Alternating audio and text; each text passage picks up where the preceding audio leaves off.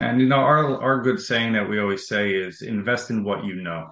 So for a network of real estate investors that have been doing it for a while, they own multiple properties or they're in multiple syndications personally, they understand how the real estate investment world operates. So the transition from a personal investment to an IRA investment is really going to be the same. It's just the source of, of money is different. Uh, but for a new investor that's not up to date, they don't understand what. You found the Real Estate Law Podcast because real estate is more than just pretty pictures and Law goes well beyond the paperwork and courtroom arguments. If you're a real estate professional or looking to build real estate expertise, then welcome to the conversation and discover more at realestatelawpodcast.com. Welcome to another episode of the Real Estate Law Podcast. My name is Rory Gill, and today we're going to be jumping into a topic that I've only familiar with tangentially, and that is breaking into your imprisoned retirement funds and using them for real estate and other investments. So I'm really happy to have Tony Unkel here on the podcast to walk us through some of the options that you might have for that, self-directed IRAs, and other ways that you can unlock your retirement accounts for your own personal investment. So thanks, Tony. Thanks for being here. Thank you, Rory. Thank you for having us. Very excited to talk about this topic that not many people utilize. Yeah.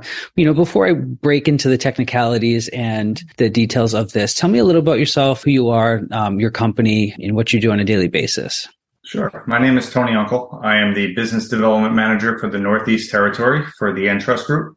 The Entrust Group is a self directed IRA record keeper, custodian, and administrator. We're based out of Oakland, California. We have about 23,000 individual clients, a little over 4 billion under administration. We provide the retirement accounts and the vehicles that allow individuals to completely diversify their retirement savings. Uh, your typical retirement plans are your company sponsored 401ks or your, your brokerage IRAs. With our IRAs, uh, we take it a step further and allow you to go into the alternative asset space. Something that we don't provide is any type of advice, whether that's legal, investment, or tax advice. So you really are in full control of your retirement investments.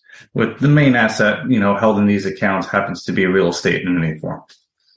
Okay. So when I opened up the the podcast and introduced you, I talked about um, having your retirement funds kind of locked into these arrangements, and that's the way that I've come to think of it.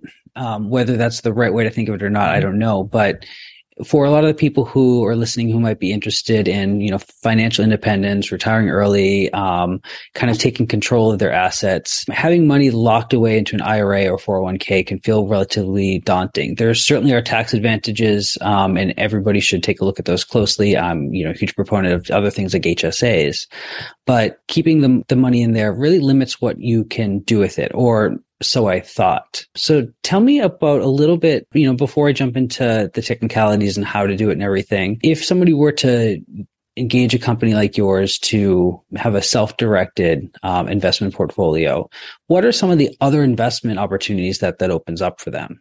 Absolutely. Um, there's too many. So what we like to talk about a lot of times is not what you can invest in. We like to simplify it down to what you're not allowed to invest in. And if it doesn't fall into one of these categories, it's investable. So the IRS does not allow you to invest in any S corporation. They do not allow you to invest in collectibles, liquor, artwork, and coins. There is an expansion on that. So you can't hold a bottle of wine in your self-directed IRA, but you can invest in a vineyard. You can't hold a painting in your IRA, but you can invest in an art gallery.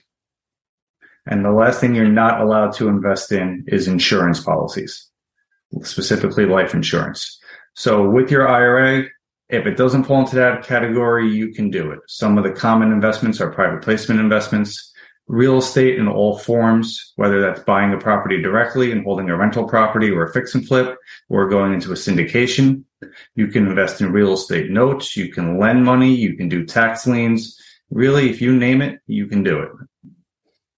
All right. So that's interesting. So you can't do S Corp. So you can't use your IRA to turn around and fund your small business, um, the business that gives you active income.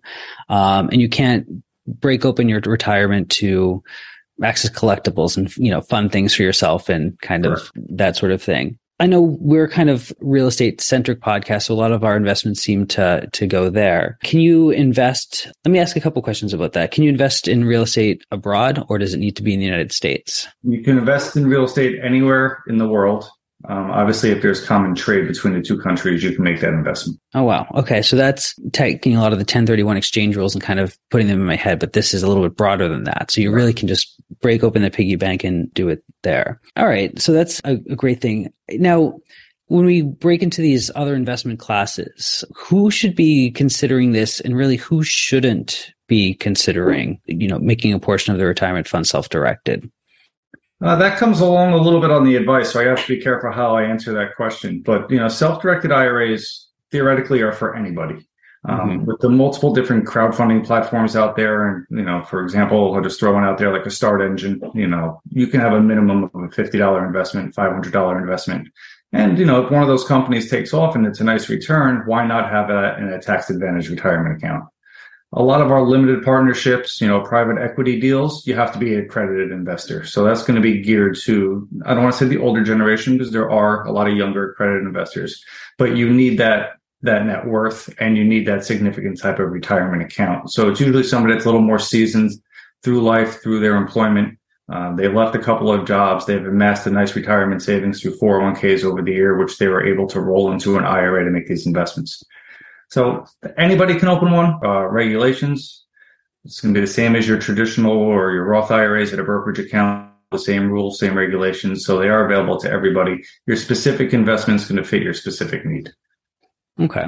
And I guess without putting thresholds in there, kind of what I hear hinted at from the edges is that if you have a really small retirement account, maybe this isn't right for you if when you factor in administration costs, the other things, and the lack of materiality.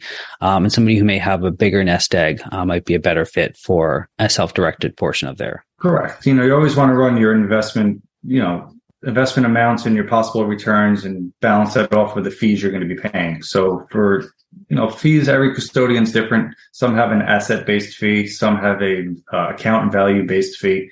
So when you're working out your fees and you see it's taking up like majority of your investment, it's probably not the best thing for you to do. Okay. And um, you know, similarly, I hear you know over and over that you know you don't your company doesn't give advice to people. Right. And kind of what I extrapolate from that is something like this might be a better fit for somebody who either has a good network of support and advisors or somebody who really is willing to, you know, to do the work and the research to understand what they're doing because by, by, by making it self-directed, you're taking some of the guardrails away that a traditional IRA might have for you. Correct. And you know, our our good saying that we always say is invest in what you know.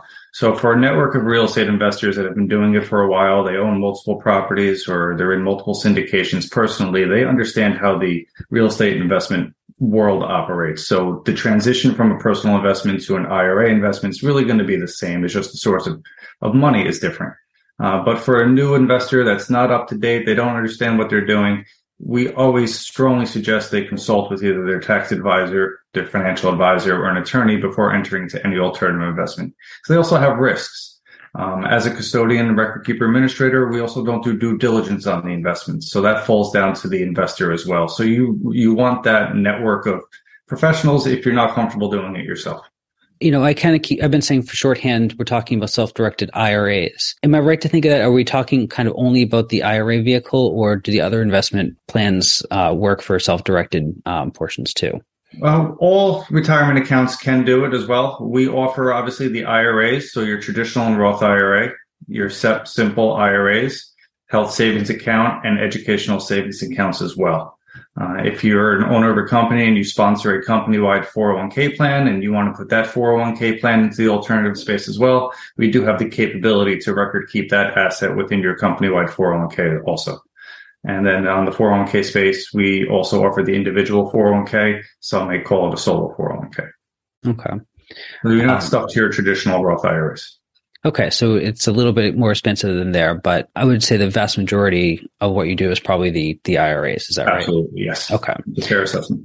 You know, backing up a little bit and to talking about you know IRAs more generally. As I laid it out, we're talking about money that's kind of locked into um, a certain kind of account until your retirement. What are the advantages? Why do people want to put these funds into a restricted, controlled account instead of just using the, making this an investment on the side? For company 401ks, the benefits is the employer match. So mm-hmm. if you're doing this on your side, you're not getting that employer match, which if you look at the grand scheme of things, could be free money, one way to look at it. And they're supposed to be grown over 30 years. So you're going to lose out on, you know, that, that match over 30 years to really grow your retirement nest egg. We'll be right back. Every other real estate rental property deal analysis spreadsheet is wrong. The only spreadsheet that correctly analyzes your real estate deals taking into account reserves, true cash flow, including depreciation, and your true net equity on a property is the world's greatest real estate deal analysis spreadsheet from the Real Estate Financial Planner. Download a free copy today and finally start analyzing your rental properties correctly. Go to refp.info forward slash free to download it today. Okay. So there's the, you know, the employer match and then the, you know, for a small business owner like myself, there are, are tax advantages to taking sure. that money and, you know, reducing the taxable liability now. Um, as opposed to Roths, which I love for um, a lot of people so long as you're eligible for it. Right. Um, and so why would somebody want to do um, use a, a Roth vehicle, um, and then why would they want to turn that into a self-directed Roth IRA? Sure. Well, Roth IRAs are great because you don't pay taxes on your distributions. You're paying your taxes on the contribution to the IRA. So all of your gains over those years when you disperse that at retirement age will be tax free. So there's a potential to grow significant wealth within a Roth IRA, Roth 401k, Roth HSA, anything like that. Okay. And then, you know, with these investments, they're they're controlled. So you talked about some of the things that you can't do with it. Mm-hmm. Um, the other thing I found kind of noteworthy from your materials are that there are certain people that the the account is prohibited from transacting Correct. with. Who are those people and why is that a rule? Sure. Those are called disqualified persons, and those disqualified persons will be yourself and your lineal descendants. So, yourself, your parents, your grandparents, your children, your grandchildren, and all spouses associated with those individuals. You are not allowed to enter a transaction with any of those within your IRA. Why it's prohibited? Most of those could be the beneficiary of the IRA or directly benefit from that investment today. And that's these retirement accounts are for retirement age.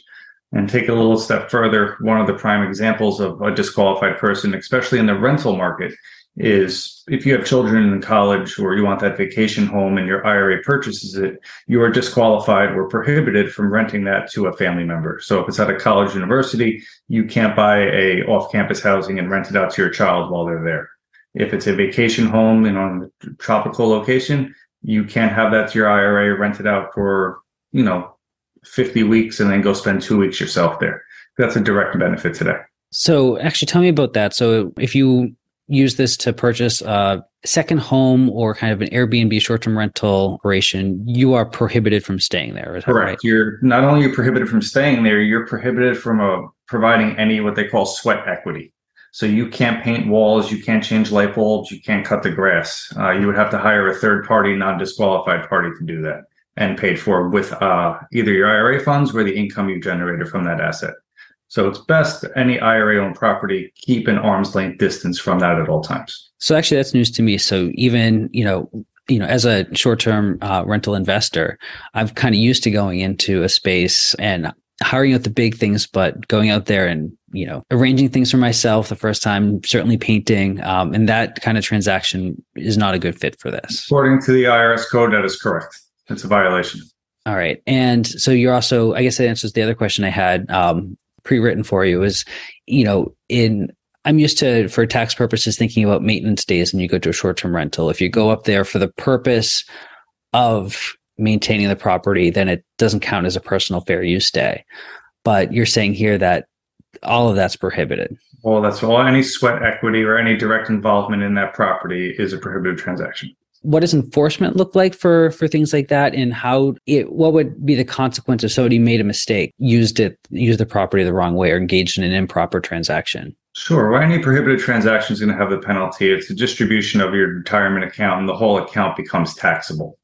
Usually, when there is a prohibited transaction with a disqualified party, there could be a fine levied. Every case is different. We really have to sort exact IRS cases where this has happened.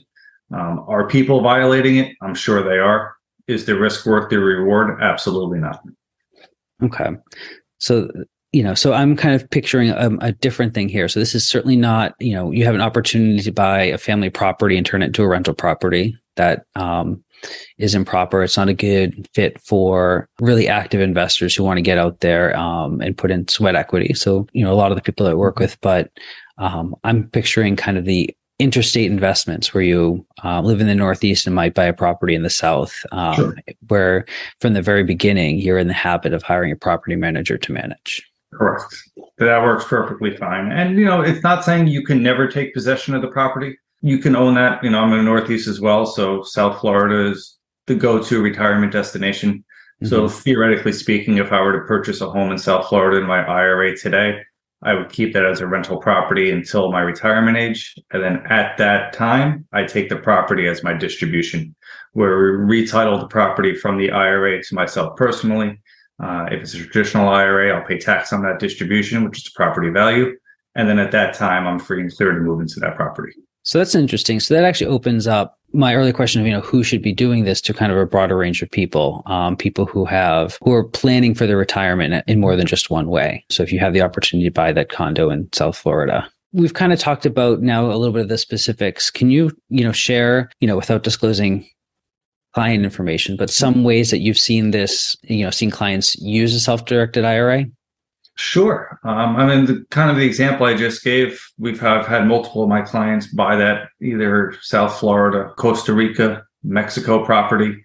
Those are like the three big vacation spots that we see. They've either Airbnb and beat it, fixed it, and flipped it, or you know held it on for the rental, and then they t- they took that distribution when they turned 59 and a half, mm-hmm. or they started taking partial distributions over the years, so you don't have the big tax burden all at once and then they were able to successfully retire in that resort location without having to go out and buy a property that day.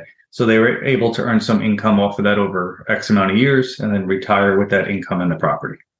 With these, we talked about, you know, who should be doing it in the context of who should be using their their IRA to purchase a rental property in their, you know, that that's theirs to, to indirectly control. Mm-hmm. But this opens up the using a self-directed IRA opens things up to a wider range of people. Kind of always wondered where some people get the money to make relatively big contributions to um, syndicated deals, to to lend money out um, as you know small scale lenders. Um, you know, I've always been curious where people pull this money from. Where is the money coming from? Where's the money coming from? so um, yeah, so let's touch on a little contribution rules real quick. So if mm-hmm. you're starting from scratch and your first IRA is going to be a self-directed IRA for alternative investments, you're under the age of 50, you can only contribute $6,000 to that account this year. Uh, next year, it bumps up to 6,500. If you're over 50 years old, the IRS is nice enough to give you an additional $1,000, so you can contribute $7,000. You're not buying a whole lot with $7,000. So where do these mm-hmm. six-figure self-directed IRAs come from? Well, they come from your 401ks which is why I mentioned earlier that most of our clients are towards the older generation where you've built up that six figure 401k from your old jobs. And then you can actually access that money. You roll it out of the old company plan into a self directed IRA. No taxes, no penalties with that rollover. And now you have your six figure self directed IRA to go out and deploy as you wish. Okay. Or you have IRAs from when you were younger at you know your brokerage account that's been in the market and they were significantly able to grow over years where you've amassed um, a nice sized IRA, we'll just say like a Charles Schwab or something. From there, you could liquidate that account, transfer the cash over to the self directed IRA, no tax, no penalty, and then deploy that into the alternative space.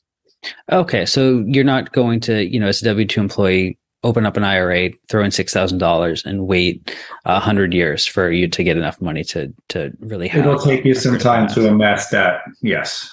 Okay, so the bulk of it's coming from, um, you know, 401k rollovers, um, four hundred oh one k rollovers, or significant IRA transfers. Now, where how those IRA transfers originated. At one point, somebody did at a certain age open an account and make the minimum contribution, and they invest it in compound interest over years was able to have them grow. So if you're listening and you're 18, 19, 20 years old, no retirement account, there's nothing stopping you from opening a, an IRA, whether traditional or Roth, Roth, and make those contributions and start growing it. So when you get to a certain age, you'll have that nice lump sum to be able to deploy into other assets. Okay. And then, um, you know, for for business owners, um, there are some other ways to get some money into the account at a faster pace than 6000 a year is that right? Correct yeah depending on what type of retirement account you have you know each one has different contribution limits. Okay and then you know kind of the other thing that struck me about using these the self-directed iras is there appears to be an administrative burden every time um, you want to use money or in the case of an investment property uh, just pay the bills for the property. Right. In some ways, it's like going to your parents and asking for allowance money to to to pay the electric bill. Um, mm-hmm. That's kind of like the worst combination of being a child and being an adult. Um, but um, is that right? Uh, is it administratively a little bit difficult to sometimes use the money? Depends on your custodian and what your custodian offers. That's why it's always best to do your due diligence and really understand the company that you're going to choose to work with and what options they have available to you. So there are two ways for an IRA to purchase a property. One is the direct purchase, and the other is what's called a checkbook IRA. I'll touch on the direct purchase to start, and then we'll cover the checkbook. A direct purchase means you go out and you find whatever your property you're investing in, come to a verbal agreement on the purchase price. You would send your custodian the purchase contract. We sign as the buyer on behalf of you and then we release the funds uh, for your earnest money deposit at closing and anything else that needs to be paid for that property. If it's a rental and your IRA is collecting rent, your tenants will pay your IRA, meaning they're mailing a check to us every month. We're going to deposit that. Um, you got to pay your property taxes, HOAs, utilities, any repairs. Yes, you have to upload an invoice to our portal, and then we will cut a check out to that appropriate party. Could be burdensome, could take a little bit of time. You don't have direct access to your funds. Um, we solve that issue by what we have is called a My Direction debit card. It's a debit card that we provide to you that's pre-filled with your retirement funds. So if there's an expense that you need to pay for immediately, you can just use that debit card. And then you would go to our portal, upload the invoice, and certify the transaction. So we kind of give you the ability to pay for things without having us involved. Uh, certain things that don't take debit cards and you know it's checks only or wires only, then yes, you need to get the custodian involved. Good part about that is you're out of the tra- out of the process. We're doing the record keeping and the administration of that property, so there's not much for you to fall back on. And I think as you know, it gives you a lot more access is what's called the checkbook IRA. Checkbook IRA, also known as an IRA LLC, is you'll go out and you'll form a single member manager manage LLC. Your IRA is that sole member. You personally are the manager. You then go to your local bank and you open a bank account in the name of the LLC. You will make a private placement investment from your IRA into that LLC, uh, meaning you provide us the operating agreement. We'll sign off on it. We will wire the funds to your LLC bank account. Now your LLC is funded. You, as the manager of that LLC, have full capabilities to go out and write your own checks. You are completely in charge of all investments. LLC pays all the expenses. LLC co- um, collects all the income. There would be no interaction between you and your custodian when using the IRA LLC. That sounds wonderful, but it sounds a little risky for certain people because then it, sounds like the onus to to comply with all the rules then falls on the individual. You know, and if they don't keep their books the right way, if they use the funds inappropriately, they're jeopardizing the tax advantage status of the whole Correct. thing. Mm-hmm. Which is our big statement is invest in what you know, invest in what you're comfortable with. So if you're going to go out there and you're not sure what to do or how to handle these things, then it's definitely not for you.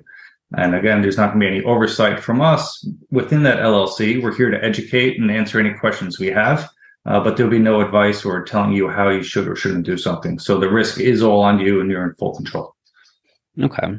So it sounds like it's a, a good opportunity for for some um, but you know, and maybe a lot of the people that that we speak with who are deeply involved in real estate might know the space well enough um, to to do it correctly. But um, beware of the rule that you can't go out there and put in your own sweat, sweat equity. You can't be um, as active as you might be with some of your other investments. And you definitely can't use your funds personally within that LLC. That's a high risk as well. All of a sudden, now you have a bank account with X amount of dollars at your disposal you have to follow IRS rules around IRA investing. As someone who kind of came into the short term rental space relatively informally first and then a lot more structured later on, I kind of look back and see how a lot of the funds early on were sloshing through the personal checking account back and forth in a way that's completely legal, totally fine, but it's it it opens you up to kind of a, a, set of bad habits where you maybe can't even capture or fully understand how an investment's performing. Um, so if this is something that you see in your future, uh, I'd imagine you want to maybe start having good accounting and discipline with the investments you have in your own name. And it's having that trusted team around you as well. If you can rely on accountants and advisors, you're going to benefit a lot more. Okay. If and you're then, not capable of doing it yourself. Um, just kind of breaking um, or the real estate mold just a little bit. If you wanted to take some of this money, invest it in a friend's company or something like that, that's also perfectly. Could you then take an active role in that company if your friend runs an ice cream shop and you also want to uh, to help them with by you know as a manager of the ice cream shop? Are you allowed to do that, or is that a prohibited transaction? Technically, yes. Possibly no. So the okay. IRS also defines a disqualified person as any business owner who has 50% or more controlling interest in a company has 50% or more voting power on a board or is considered a highly compensated employee. So it all depends on the structure within that firm. But again, number one statement always seek legal or tax advice before entering into any type of transaction, especially a transaction which you could potentially benefit from directly. All right. Oh, I love that answer. The the it depends, and you should definitely seek skilled uh, counsel. That's how we could cap off any um, podcast. um, before I kind of shift over to you know wrapping things up and ask the final questions, um, how did you come to discover this space um, and this as a career path? Sure. I started in the 401k world. Uh, I worked for a 401k insurance company for many years. I did a lot of traveling, a lot of conferences, a lot of networking. I never thought that I coming out of college I'd wind up in retirement plans. Mm-hmm. Off the bat, could be boring. Does mm-hmm. not a lot of excitement around it, but it blew me away when I was traveling and I was going out and seeing the thousands and thousands of people that work in this industry with all one common goals to making sure American retirement dollars are safe, secure, so we have that money to survive when we're no longer working. 90, maybe I don't want to throw percentages out there, but a majority of people, that's going to be their only source of income when they start working. So to have an organizations and you know individuals around that that their main goal is to make sure that we have that money to survive, that was something that I really, really fell in love with and wanted to pursue. I made the switch over to Entrust about five years ago. Uh, I was looking just for to do a little more, a little more expansive role, working with uh, different types of retirement accounts, different types of investors. This is a completely different world than the vanilla 401k world. Every conversation I have, every client that I have, everybody is different, different background, different walk of life, different financial status, different investment type.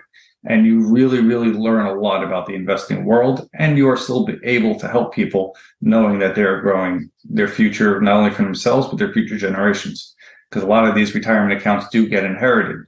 Mm-hmm. so the conversations you have is about my child is x years old. What happens to them when i pass? And you know they're difficult conversations to have with a client we're talking about when they're no longer going to be here but you can see all the different families that are really setting up generations of success and it's rewarding so, I mean, I imagine your client, do you end up having to collaborate then with, um, you know, estate attorneys, other financial advisors, um, business advisors, and kind of working as a pretty comprehensive team to make this a, a strong reality? Correct. So, depending on the individual we're talking to, some may have a team around them. Same, some may have family offices that run their finances. Um, mostly, all have some sort of advisor that we do talk to.